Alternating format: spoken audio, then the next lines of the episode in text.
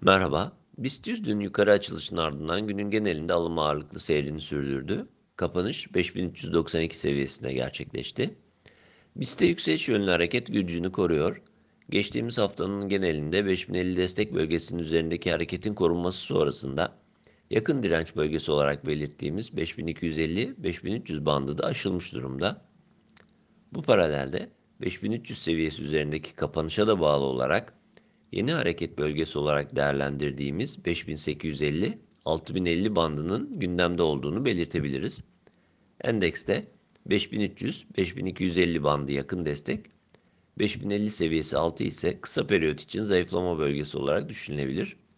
Üzerindeki hareketin korunması yükseliş yönlü beklentinin güçlü kalması olarak değerlendirilmeli.